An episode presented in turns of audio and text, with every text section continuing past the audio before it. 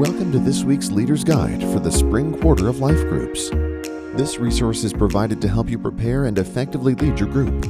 For your convenience, you can also download a written version of the guide under Life Group Leader Tools at gatewaycrc.org forward slash life groups. Remember to tune in each week and to look out for the weekly edition of Life Group Leaders Weekly. Let's join Adam Van Dop now as he introduces this week's material.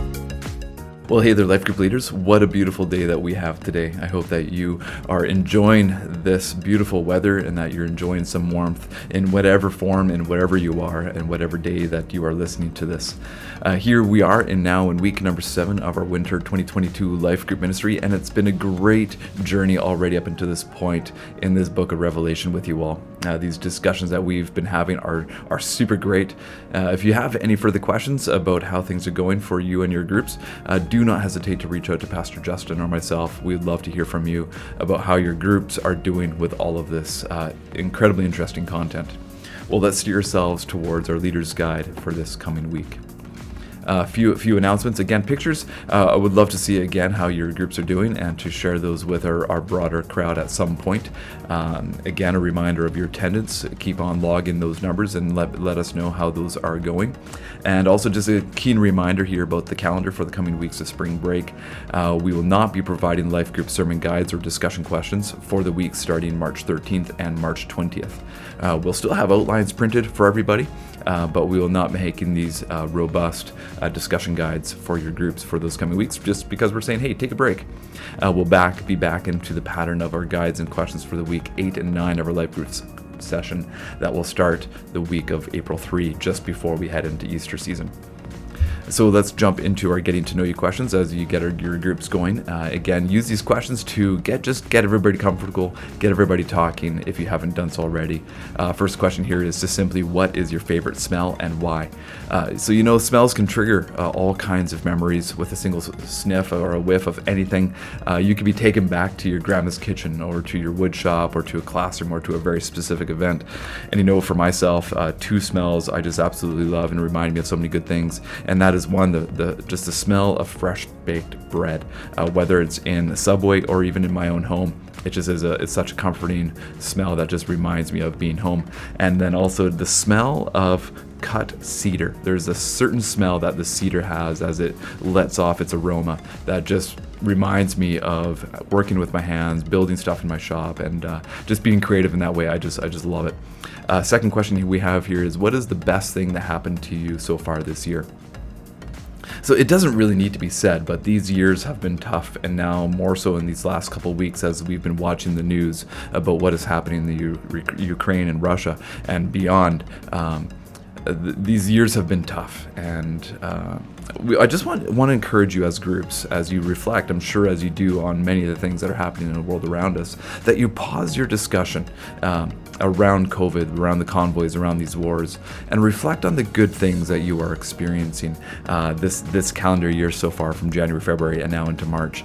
Uh, just pause and reflect on the good things that you've experienced and and the fun that you've had, and some of the celebrations that you've been able to enjoy which leads us into the quick review section. Uh, number one, looking back at your notes from this week's teaching, was there anything that particularly caught your attention, challenged, or confused you? You know what to do with that one by now. And number two, the question that Pastor Justin asks us this past weekend, Pastor Justin revealed the mark of the beast. Well, how did that hit you? And uh, you know we're, we're leaving that blank uh, that answer in in the sermon guide. And we we encourage you listen along and pay attention to what that discussion is going to reveal and what it might reveal in ourselves and what kind of things that we've been uh, misled by over these many years about that specific number and that mark and what that looks like that leads us now into the God story as we look now at the Word of God. Read Revelation 13, verses 5 through 10, and explore what does this passage say about God, what's it say about the world, and what's it say about me. And, uh, you know, as many of our groups have been asking in a broad sense what strikes you all together about this passage. But in this particular one, I, I might encourage you um, don't deviate and go through those three levels of question asking about God, asking about the world, and asking about myself. As uh, this, this passage is super intriguing, there's so much richness in there. So start peeling away some back of those layers. As we head into the digging deeper section, we will start doing those uh, those layers. Uh, first question here is read Revelation chapter 12, verses 17 through 13, verses 3. So the dragon now calls the first beast to emerge from the waters. How was this beast able to immediately convince so many to be filled with wonder and to follow him? And so this question now leads you back to the last week's closing passage where we see the dragon on the shore of the sea after being cast out of heaven. And there he's planning this rage filled effort upon the woman's offspring, the faithful believers. Now, here in Revelation 13, we now see the dragon once again on the shore, and he's calling upon these two beasts to emerge and to execute those plans. And the first beast emerges from the depths of the sea, and we, we learn from other translations it's called the, the, the Leviathan, uh, who's leaning into a military styled conquest, which we see in uh, chapter 13, verse 7. What is interesting to take note of in this passage is that the beast emerges and the whole earth was filled with wonder and followed the beast will help your group to take some time to consider how John's audience there in the seven churches might have experienced this reality. And so, one element to consider as you're exploring this idea is a brief history lesson, in that uh, we see the emperor in that time frame, Nero, has been wreaking havoc across the known world, and his uh, his follow-up uh, emperor Domitian had followed suit by doing much of the same. And so, these two emperors, as we've talked before, have have gleaned an incredible following and have demanded that they be worshipped just like all the other gods, uh, as if they were gods themselves. And so you might remember Pastor Justin mentioned that for some people to enter into the markets, they had to claim that Caesar is Lord, thereby expressing their worship of the emperor. And so we see uh, through this that uh, so many have become followers of these beasts and of this dragon.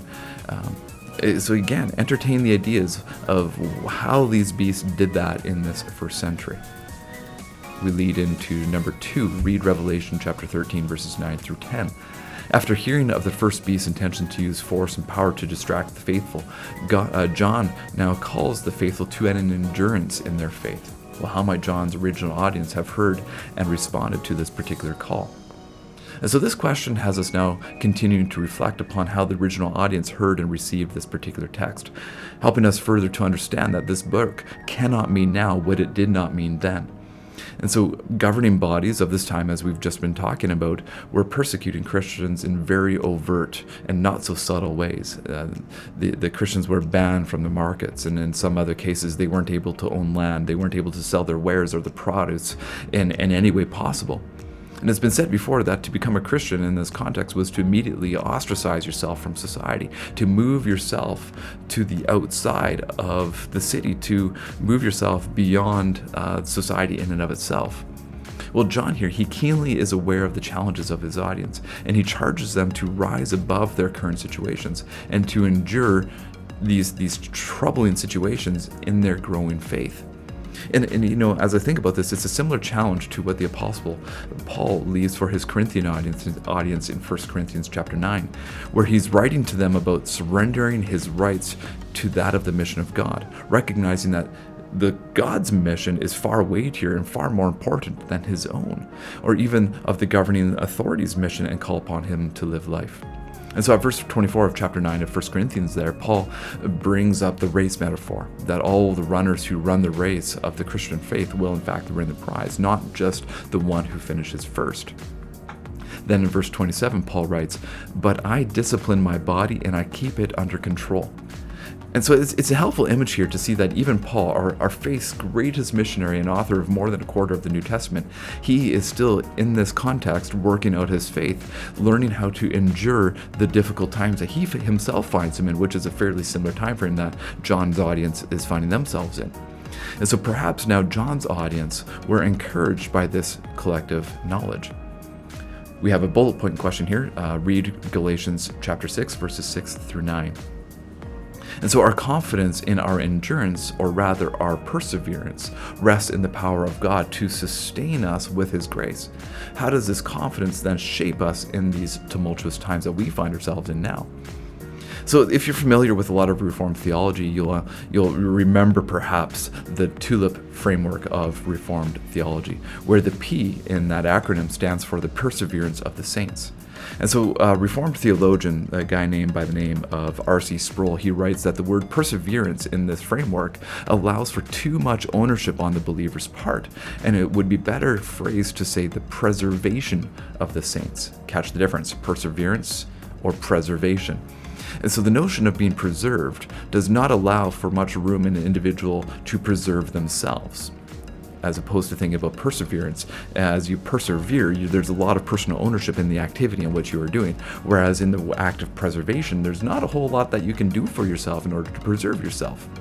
So I, as I was writing about this, I thought about the last time I watched Pam, uh, my wife, uh, do some canning. She um, does canning of peaches and some applesauce and a variety of other things.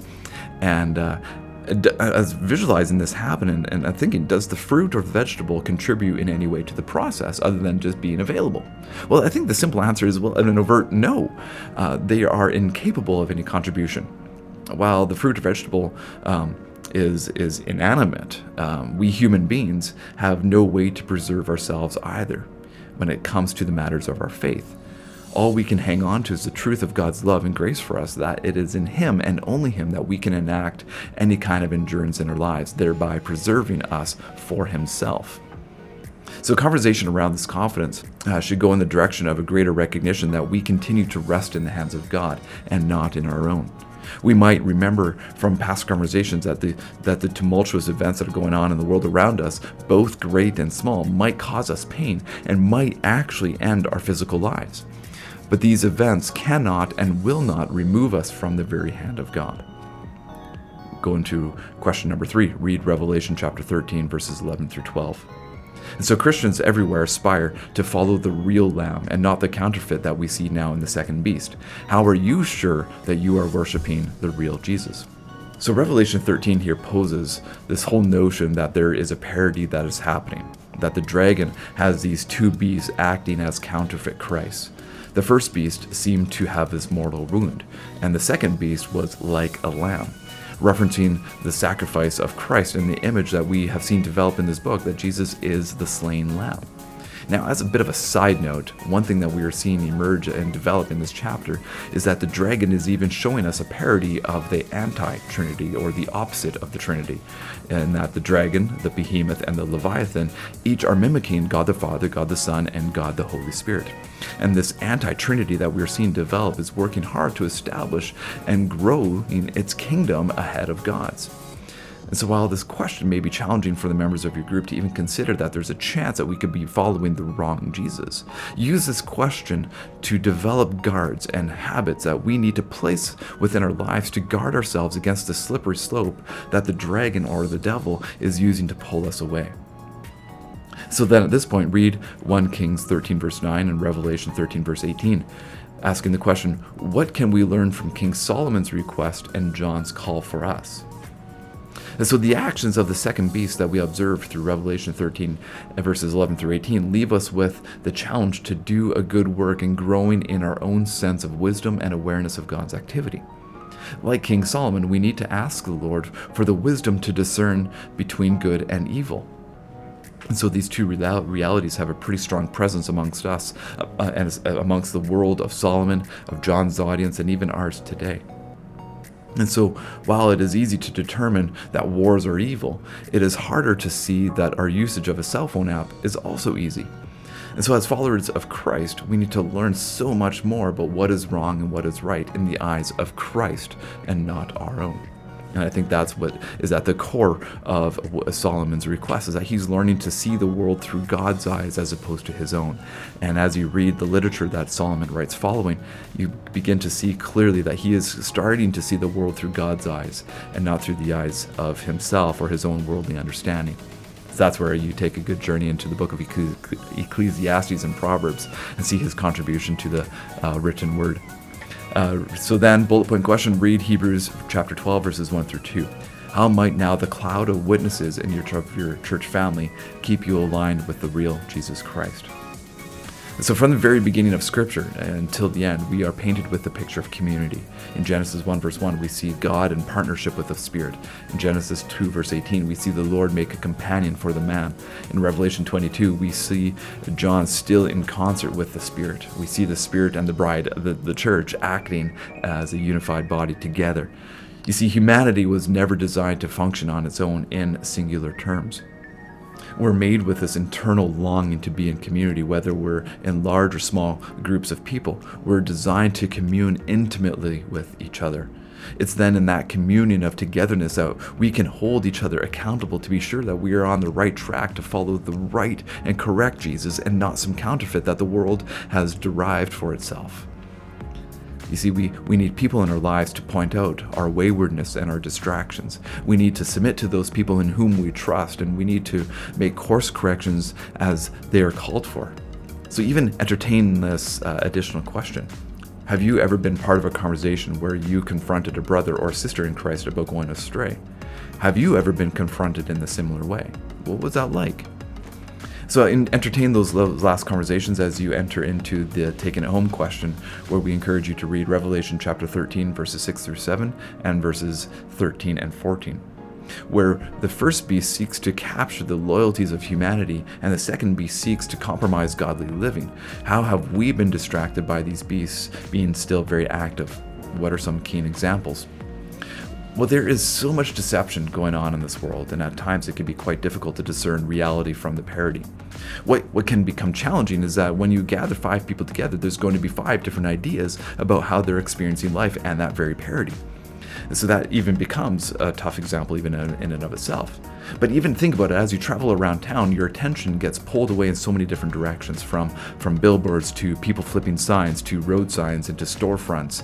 Uh, both well and good things, but the, our eyes are, are uh, grabbed and our attention shifts from point to point quicker than our ability is to keep up with it all.